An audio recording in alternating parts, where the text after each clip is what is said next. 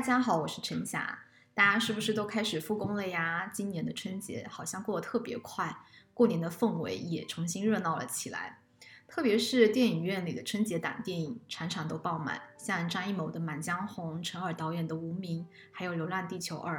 不知道你们去看了哪一部呢？我今天要聊的话题正好和张艺谋导演有关。这个故事呢，是源于我去年春节看的一部纪录片，叫《盛会》，是讲二二年冬奥会开幕式背后故事的。当时冬奥会刚开始，看了开幕式，我觉得哇特别震撼，就和工作室的小伙伴很热烈的讨论。我们都感叹说，哦，像这样的一场盛会，到底是怎么样一点一点给它做成的？然后就被安利了这部纪录片。我记得那天晚上，我是在 B 站上看的。两集看完之后，我的内心其实很受触动，很有共鸣感。就是我没有想到说，像这样的一场国家盛典，会让我作为一个小小的婚礼策划师，能够形成这么强烈的共鸣。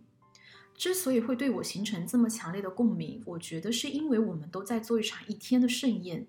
那张艺谋他是冬奥的总导演，而我作为一个婚礼策划师，就是一场婚礼的总导演。我觉得不管是一场活动还是一场婚礼，总导演就是那个定调或者是说把控大局的人，他就像是一个掌舵者，引领着所有的人朝着一个明确的方向前进。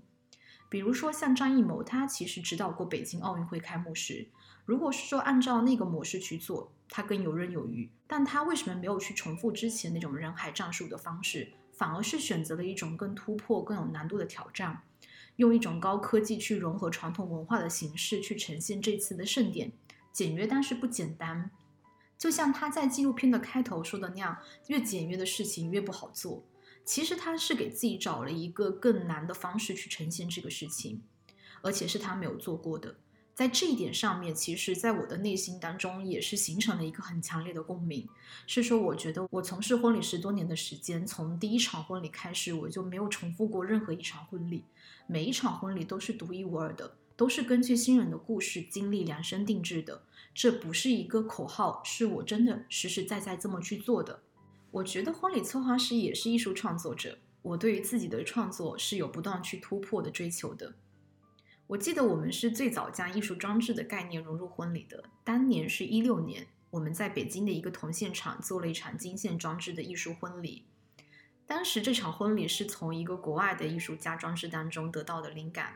在一个挑高很大的艺术空间里面，我们用一根根金线从十多米高的梁顶拉到了地面，去做成那种光速交错的仪式装置。这个在当时其实像这种的材料和形式，在婚礼当中也是从来没有用过的。然后我也没有在这个场地做过。其实能不能把它完成最好，也是一个非常有挑战的事情。而且那个时候就已经把艺术装置的概念融入婚礼，可以说也是比较敢为人先的，敢去提出这样的一个方案给客人。其实我是在提案的时候就已经知道说自己要面临这么巨大的一个挑战。比起重复性的去做之前做过的设计，在这个背后，我肯定要花成倍成倍的时间和精力，会有更巨大的挑战和困难在这个里面。可是我还是愿意去提出来，就是因为我想要去不断的创新，不断的去给新人呈现出不一样的婚礼，包括也是希望说自己创作出来的每个作品都是能够超越大家传统的认知，或者是说高于新人的期待，最终也能实现自我的突破。其实你别看说婚礼虽然很小，但背后也是包含了很多繁杂琐碎的工作。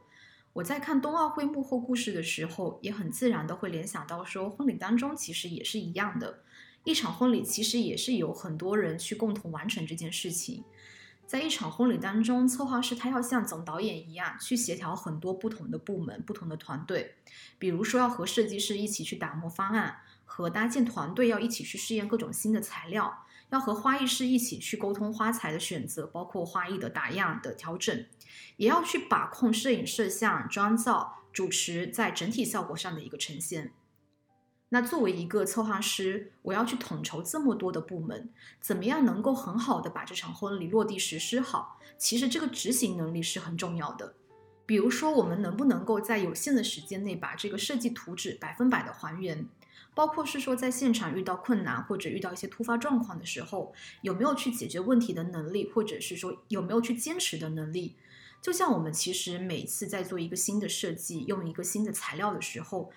也会常常遇到各种各样的问题。那如果是说我要放弃，或者是说我要换一个方案，其实是一件很简单的事情。那我也可以和新人说这个东西很贵，或者是其他的一些理由，去选择一个更简单、更容易完成的方案。但是我觉得，为了能够呈现出一个最好的效果，其实我们是一直在克服各种各样的自我挑战的。包括比如说，我们的方案呈现给客人，其实客人他看到的是一个最终的结果，但其实，在第一次的正式提案背后，我可能就已经自己推翻了好几版的设计，也会花整整一个多月的时间，反复的去推敲、去打磨，真的是直到说做出一版我们自己看了都觉得哇很满意的那个设计。我觉得就是这种坚持、这种不断想要更好的决心、这种态度，也是我能够从这个纪录片当中看到的。那些设计的背后花了那么多的努力，那么多次的试错，这些东西观众是看不见的。所以这一点，我觉得也有一个还蛮大的共鸣。我觉得作为一个婚礼策划师和新人之间，可能也是以这样子的一个方式在相互的吸引。他们在选择我，其实也是因为看到了我所有这些婚礼作品背后所付出的这些努力、这些投入的热情和我的真心。在看纪录片的时候，我能感受到张艺谋导演身上那种对于细节的苛刻，对于完美的追求，我觉得特别能理解。可能因为我是金牛座的原因啊，也是一个完美主义的人。我觉得想要做好一个作品，你对于完美的追求一定是共通的。我自己做了这么多年的婚礼，我并没有把婚礼当成一个商品来做，而是把它当成了一个一天的艺术品来呈现。我想这也是我们的婚礼能够打动新人的原因。开幕式它也是一个一天的盛会，和婚礼一样，也是有一个时间的属性。就是说，你前面付出的所有的全部努力，都集中在这一天来呈现了。那作为一个婚礼的总导演，其实身上的压力还是蛮大的，因为这对于我来说，真的不只是说我工作生涯中策划的上百场婚礼当中的一个而已。每一场婚礼都是独一无二的，对于新人来说，这就是他们一生唯一的一次。那当一对新人愿意信任我的时候，愿意把这场人生大事交给我来完成的时候，我的身上就多了一份责任和压力，也是这种责任和压力促使我要去把一场婚礼做得更好，我要对得起每一对新人对我的信任。其实，在这个过程中，我和新人也会很自然地发展出一些很亲近的情谊。那当我在婚礼当天去见证他们的仪式。特别是说看着新娘入场的时候，我真的会有一种在送我的闺蜜出嫁的感觉，这种情感真的是很温暖、很真挚的。包括当我处在那个情境里，就是当我感受着现场的布置设计和整个婚礼的氛围，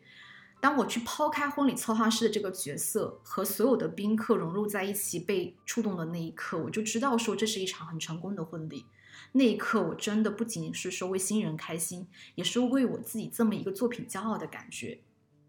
在纪录片的最后，张艺谋有说过一句话，说他之所以很乐于做导演这件事情，是因为这结合了他的兴趣、他的能力和他的工作。只要他还保有对创作的热情，他就会把导演这件事一直做下去。